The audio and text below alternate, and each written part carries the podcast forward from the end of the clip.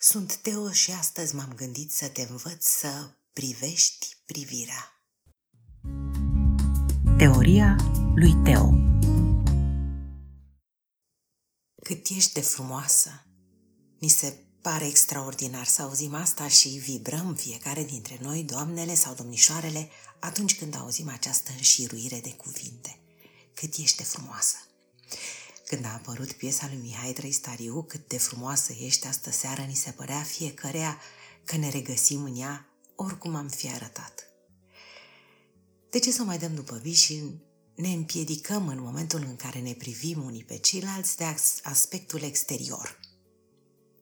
Aspectul exterior este cel care ne împiedică, la rândul său, să privim înăuntru.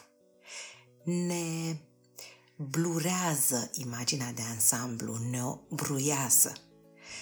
Să presupunem că doi oameni se cunosc, se plac, se bucură unul de frumusețea exterioară a celuilalt, după care începe căutarea.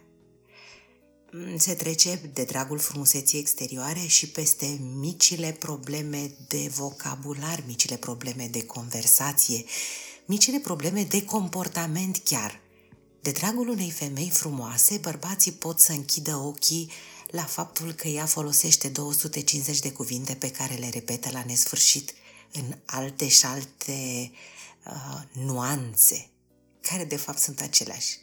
Femeia poate fi liniștită, proastă, doar pentru că arată extraordinar. Necazul apare în momentul în care bărbatul cu pricina se obișnuiește cu felul în care arată iubita lui – Dintr-o dată, conversațiile care se prelungeau până la trei dimineața nu depășesc șapte minute în medie și vă spun din experiență pentru că am auzit rapoarte de conversații din partea bărbaților care îmi sunt prieteni și care evident preferă splendoarea sexului frumos, nu inteligența acestuia. Bărbați deștepți și cu bani, bărbați, cum îmi place mie să le spun, cu căciuli în cap, se lasă prostiți de femei doar pentru că ele au extensii sau, știu eu, ochi migdalați sau mm, detalii care se pot demonta. Femeile frumoase de astăzi sunt demontabile. Le poți scoate lentilele, extensiile, unghiile și ai rămas cu ele, cele cu care poți să faci conversație șapte minute.